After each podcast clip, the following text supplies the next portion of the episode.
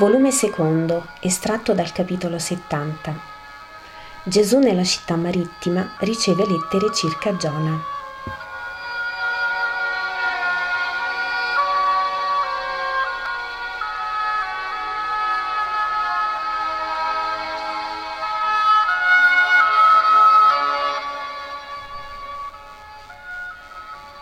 Gesù è nella bellissima città marittima che sulla cartina quel golfo naturale ampio e ben protetto, capace di molti navigli, reso ancor più sicuro da una diga portuale potente. Gesù è seduto in una povera casa presso il porto. Casa di pescatori, certo, forse amici di Pietro o di Giovanni, perché vedo che questi sono molto a loro agio nella casa e con i suoi abitanti. Non vedo il pastore Giuseppe, e naturalmente non vedo neanche l'Iscariota ancora assente. Gesù parla alla buona con i componenti della famiglia e con altri venuti ad udirlo. Rientra Andrea, che pare uscito per qualche incombenza perché ha anche delle pagnotte fra le mani. Si accosta tutto rosso perché attirare su lui l'attenzione deve essere un vero supplizio e più che dire mormora Maestro, potresti venire con me? Vi, vi sarebbe da fare un poco di bene, tu solo puoi. Gesù si alza senza neppure chiedere cosa è questo bene. Ma Pietro chiede: Dove lo porti? È stanco tanto, è ora di cena, lo possono aspettare anche domani. No, è da fare subito. È... Ma parla, gazzella spaurita, ma guardate se un uomo grande e grosso deve essere così. Mi pare un pesciolino impigliato nella rete. Andrea diventa ancora più rosso. Gesù lo difende con l'attirarlo a sé. A me piace così, lascialo fare. Tuo fratello è come un'acqua salutare. Lavora nel profondo e senza rumore, esce come un filo dalla terra, ma chi l'accosta è guarito. Andiamo, Andrea. Vengo anch'io, voglio vedere dove ti porta, ribatte Pietro. Andrea supplica. No, maestro, io e te soli, se c'è gente non si può, è cosa di cuori. Che c'è? Ora fai il paraninfo. Andrea non risponde al fratello, dice a Gesù. Un uomo vuole ripudiare una sposa e, e io ho parlato, ma non sono buono. Ma se parli tu, oh ti riesce perché l'uomo non è malvagio. Eh, te lo dirà lui. Gesù esce con Andrea senza dire altro. Pietro resta un poco incerto, poi dice: Ma io vado, voglio almeno vedere dove vanno ed esce nonostante gli altri gli dicono di non farlo. Andrea sta per svoltare da una vietta popolana e Pietro dietro. Rigira per una piazzetta piena di comari e Pietro dietro. Si infila in un portone che dà in un ampio cortile cinto di casette basse e povere. Dico portone perché c'è un arco, ma la porta non c'è. E Pietro dietro. Gesù entra in una di quelle casette con Andrea. Pietro si apposta lì fuori. Una donna lo vede e l'interroga. Sei parente di Ava? E quei due anche? Siete venuti a riprenderla? Taci gallina, non devo esser visto. Far tacere una donna è cosa difficile, e posto che Pietro la fulmina con gli occhiacci, lei va a parlare ad altre comari. Il povero Pietro è in un momento circondato da un cerchio di donne, ragazzi e anche uomini che solo per imporsi a vicenda silenzio fanno un rumore che denuncia la loro presenza. Pietro si rode di stizza, ma non giova. Dall'interno viene la voce piena, bella, pacata di Gesù, insieme a quella spezzata di una donna e ad una chiusa e roca di un uomo. Se fu sempre buona sposa, perché ripudiarla? Ti ha mai mancato? No, maestro, te lo giuro. L'ho amato come la pupilla del mio occhio, geme la donna. E l'uomo breve e duro. No, non mi ha mancato altro che nell'essere sterile, e io voglio figli. Non voglio la maledizione di Dio sul mio nome. Non ne ha colpa tua moglie di esser tale. Me ne fa colpa a me e ai miei come di un tradimento. Donna, sii sincera, sapevi d'esser tale? No, ero e sono in tutto come tutte. Anche il medico l'ha detto, ma non riesco ad avere figli. Lo vedi che non ti ha tradito? Anche lei soffre di questo. Rispondi tu pure sinceramente. Se ella fosse madre, la ripudieresti? No, lo giuro, non ne ho motivo, ma il rabbino l'ha detto e l'ha detto lo scriba. La sterile è la maledizione di Dio nella casa e tu hai diritto e dovere di darle libello di divorzio e non affliggere la tua virilità privandola di figli. Io faccio ciò che la legge dice. No, ascolta, la legge dice non commettere adulterio e tu stai per commetterlo. Il comandamento iniziale è questo e non altro. E se per la durezza dei vostri cuori Mosè concesse il divorzio, ciò fu per impedire tresche e concubinati odiosi a Dio. Poi sempre più il vostro vizio lavorò sulla clausola di Mosè, ottenendo le malvagie catene e le omicide pietre, che sono le condizioni attuali della donna, vittima sempre del vostro prepotere, del vostro capriccio, della vostra sordità e cecità di affetti. Io te lo dico, non ti è lecito fare ciò che vuoi fare, è offesa a Dio il tuo atto. Abramo ripudiò forse Sarai? E Giacobbe Rachele? Ed Elcana Anna? E Manue la sposa?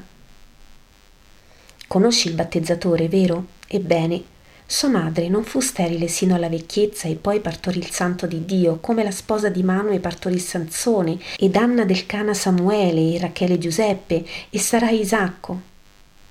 Alla continenza dello sposo, alla sua pietà per la sterile, alla sua fedeltà alle nozze, Dio concede premio, e premio celebrato nei secoli. Così come dà sorriso al pianto delle sterili, non più sterili né avvilite, ma gloriose nel tripudio d'esser madri. Non ti è lecito offendere l'amore di costei, sii giusto ed onesto. Dio ti premierà oltre il tuo merito. Maestro, tu solo parli così. Io non sapevo, avevo chiesto ai dottori e mi avevano detto fallo, ma non una parola per dirmi che Dio premia con doni un atto buono. Siamo in mano loro e chiudono gli occhi e il cuore con una mano di ferro. Io non sono cattivo maestro, non ti sdegnare con me non ti sdegno, mi fai pietà ancor più di questa donna piangente, perché il suo dolore avrà fine con la vita, il tuo comincerà allora e per l'eternità, pensaci. No, che non comincerà, non voglio. Mi giuri sul Dio di Abramo che quanto tu dici è verità? Io sono verità e scienza, chi crede in me avrà in lui giustizia, sapienza, amore e pace. Io ti voglio credere, sì, ti voglio credere, sento in te qualche cosa che non è negli altri. Ecco, ora vado dal sacerdote e gli dico, non la ripudio più, la tengo e chiedo solo a Dio che mi aiuti a sentir meno il dolore di essere senza figli. Ava, non piangere, diremo al maestro di venire ancora per tenermi buono e tu continua a volermi bene. La donna piange più forte per il contrasto dal dolore di prima alla gioia attuale. Gesù sorride invece. Non piangere. Guardami, guardami donna. Ella alza il capo. Lo guarda nel volto luminoso col suo volto lacrimoso. Vieni qui, uomo. Mettiti in ginocchio presso la sposa. Ora io vi benedico e santifico la vostra unione. Udite. Signore, Dio dei padri nostri, che dal fango facesti Adamo e gli desti a compagna Eva, perché ti popolassero di uomini la terra, allevandoli nel tuo santo timore. Scendi con la tua benedizione e la tua misericordia. Apri e feconda le viscere che il nemico teneva chiuse per portare ad un duplice peccato di adulterio e di disperazione. Abbi pietà di questi due figli, Padre Santo, Creatore Supremo, falli felici e santi. Ella feconda come una vigna, egli protettore come l'olmo che la regge. Scendi, o oh vita, a dar vita, scendi, o oh fuoco, a scaldare, scendi, o oh potente, ad operare. Scendi. Fa che per la festa di lode, per le feconde messi del veniente anno, essi ti offrano il loro vivo manipolo, il loro primogenito, figlio sacro a te eterno, che benedici coloro che in te sperano. Gesù ha pregato con voce di tuono, a mani tese sulle due teste chine. La gente non si trattiene più e si assiepa. Pietro in prima linea. Alzatevi, abbiate fede e siate santi. Oh, resta, maestro, pregano i due riconciliati. Non posso, tornerò più e più volte. Resta, resta, parla anche a noi, grida la folla. Ma Gesù benedice non si ferma. Promette solo di tornare presto e, seguito da una piccola folla, va alla sua casa ospitale. Uomo curioso, che ti dovrei fare? chiede per via Pietro. Quello che vuoi, ma intanto io c'ero. Entrano nella casa, congedando il popolo che commenta le parole udite e si pongono a cena. Pietro è ancora curioso. Maestro, ma il figlio ci sarà proprio? Mi hai mai visto promettere cose che non si avverranno? Ti pare che io mi permetta di usare la fiducia nel Padre per mentire e deludere? No, ma a tutti gli sposi potresti fare così? Potrei, ma lo faccio solo dove vedo che un figlio può essere spinta alla santificazione. Dove sarebbe ostacolo non lo faccio. Pietro si arruffa i capelli brizzolati e tace. Entra il pastore Giuseppe. È tutto impolverato come chi ha molto camminato. Tu, come mai? chiede Gesù dopo il bacio di saluto. Ho lettere per te. Tua madre me le ha date e una è sua, eccole. E Giuseppe porge tre piccoli rotoli di una specie di pergamena sottile, legati da un nastrino. Quella più voluminosa ha anche un sigillo che la chiude. Un'altra ha il solo nodo. La terza mostra un sigillo spezzato. Questa è di tua madre, dice Giuseppe indicando quella col nodo. Gesù la svolge e la legge prima piano e poi forte. Al mio amato figlio pace e benedizione. Mi è giunto all'ora prima delle calende della luna di Elul un messo da Betania. Egli era Isacco Pastore, al quale detti bacio di pace e ristoro in tuo nome ed in mia riconoscenza. Mi ha portato queste due lettere che ti mando, dicendomi a voce che l'amico Lazzaro di Betania ti sollecita ad accondiscendere alla sua preghiera. Amato Gesù, mio benedetto Figlio e Signore, io pure avrei da pregarti di due cose. L'una di ricordarti che mi hai promesso di chiamare la tua povera mamma per istruirla nella parola. La seconda di non venire a Nazareth senza avermi prima parlato. Gesù ha una brusca sosta e si alza, andando fra Giacomo e Giuda. Lì a braccia stretti finisce ripetendo a mente le parole. Alfeo è tornato nel seno di Abramo alla passata luna piena e grande fu il cordoglio della città. I due figli piangono sul petto di Gesù che termina. All'ultima ora ti avrebbe voluto, ma tu eri lontano. Questo però è conforto per Maria che vede in questo un perdono di Dio che deve dare pace anche ai nipoti. Udite, dice Gesù. Ella lo dice ed ella sa quello che dice. Dammi la lettera, supplica Giacomo. No, ti farebbe male. Perché? Che può dire di più penoso della morte di un padre? Che ci ha maledetti, sospira Giuda. No, non questo, dice Gesù. Tu lo dici per non trafiggerci, ma è così. Legge allora. E Giuda legge. Gesù, ti prego, continua la lettera, e te ne prega anche Maria, non venire a Nazareth finché il cordoglio non è finito. L'amore per Alfeo rende i giusti nazareni verso te, e tua madre piange perciò. Il buon amico Alfeo mi consola e calma il paese. Molto rumore ha fatto il racconto di Aser Ismaele per la moglie di Cusa. Ma Nazareth è ora mare agitato da venti diversi ti benedico, figlio mio, e ti chiedo pace e benedizione sull'anima mia. Pace ai nipoti. Firmato la mamma. Gli apostoli commentano e confortano i fratelli piangenti, ma Pietro dice, e quelle non le leggi? Gesù fa un cenno di assenso e apre quella di Lazzaro. Chiama Simone Zelote. Leggono insieme in un angolo. Poi aprono l'altro rotolo e leggono anche quello. Discutono fra loro e vedo che lo zelote cerca persuadere Gesù su qualche cosa, ma non la vince. Gesù coi rotoli in mano viene in mezzo alla stanza e dice Udite amici, siamo tutti una famiglia e non vi sono segreti fra noi. E se il male è pietà tenerlo occulto, il bene è giustizia farlo noto. Udite ciò che scrive Lazzaro di Betania. Al Signore Gesù pace e benedizione, e pace e salute al mio amico Simone. Ho ricevuto la tua lettera, e da servo quale sono ho messo il mio cuore, la mia favella ed ogni mio mezzo al tuo servizio per farti contento ed avere l'onore di esserti servo non disutile. Sono andato da Doras, nel suo castello di Giudea, a pregarlo di vendermi il servo Giona come tu desideri. Confesso che, se non era preghiera di Simone, amico fedele per te, non avrei affrontato quello sciacallo irridente, crudele e nefasto. Ma per te, mio maestro e amico, sento capacità di affrontare anche Mammona. Ciò perché penso che chi lavora per te ti ha vicino e perciò è difeso. E aiutato certo lo sono stato perché contro ogni previsione ho vinto. Dura fu la discussione e avvilenti le prime ripulse. Tre volte dovetti inchinare a questo aguzzino potente.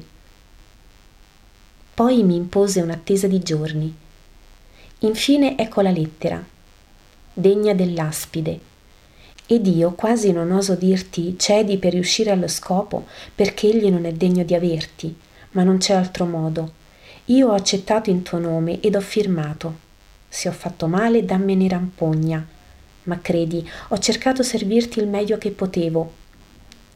Ieri è venuto un tuo discepolo giudeo dicendo che veniva in tuo nome a sapere se c'era notizia da portarti.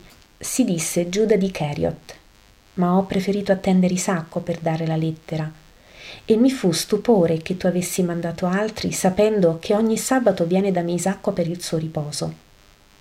Altro non ho da dire, Solo, baciandoti i piedi santi, ti prego di condurli dal tuo servo e amico Lazzaro, come hai promesso. A Simone salute, a te, maestro e amico, bacio di pace e preghiera di benedizione. Firmato Lazzaro. Ed ora leggiamo l'altra, dice Gesù. A Lazzaro salute.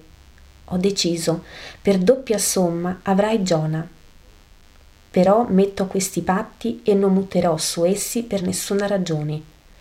Voglio che prima Giona termini i raccolti dell'anno, ossia sarà consegnato alla luna di Tisri, a fine luna. Voglio che venga personalmente a prenderlo Gesù di Nazareth, al quale chiedo di entrare sotto il mio tetto per conoscerlo. Voglio immediato pagamento dietro regolare contratto. Addio, firmato Doras. Che peste, grida Pietro, ma chi paga? Chissà cosa chiede e noi siamo sempre senza soldi. Simone paga per far contento me e il povero Giona. Non acquista che un rudere d'uomo che non lo servirà per nulla, ma acquista un grande merito in cielo. Tu, oh, tutti sono stupiti. Persino i figli di Alfeo escono dal loro dolore per lo stupore. Lui è. È giusto che ciò sia noto. Sarebbe anche giusto che fosse noto perché Giuda di Cheriot è andato da Lazzaro. Chi ce lo aveva mandato? Tu? Ma Gesù non risponde a Pietro. È molto serio e pensoso. Esce dalla meditazione solo per dire Date ristoro a Giuseppe e poi andiamo a riposo. Io preparerò risposta per Lazzaro. Isacco è ancora a Nazareth? Sì, mi attende. Allora andremo tutti. No, tua madre dice. Tutti sono in subbuglio. Tacete, così voglio. La madre parla col suo cuore d'amore, io giudico con la mia ragione. Preferisco fare questo mentre non c'è Giuda e voglio tendere la mano amica ai cugini Simone e Giuseppe e con loro piangere prima che il cordoglio sia finito. Poi torneremo a Cafarnao, a Genezaret, sul lago insomma, attendendo la fine della luna di Tisri. E prenderemo le Marie con noi. Vostra madre ha bisogno di amore, glielo daremo. E la mia ha bisogno di pace, ed io sono la pace. Credi che a Nazareth? chiede Pietro. Non credo nulla, risponde Gesù. Ah bene, perché se le dovessero fare del male o darle dolore, l'avrebbero a fare con me, dice Pietro tutto rabbuffato. Gesù lo carezza, ma è sovrappensiero. È triste, direi. Poi va fra Giuda e Giacomo e si siede, tenendoli abbracciati per consolarli. Gli altri parlano piano per non turbare il loro dolore.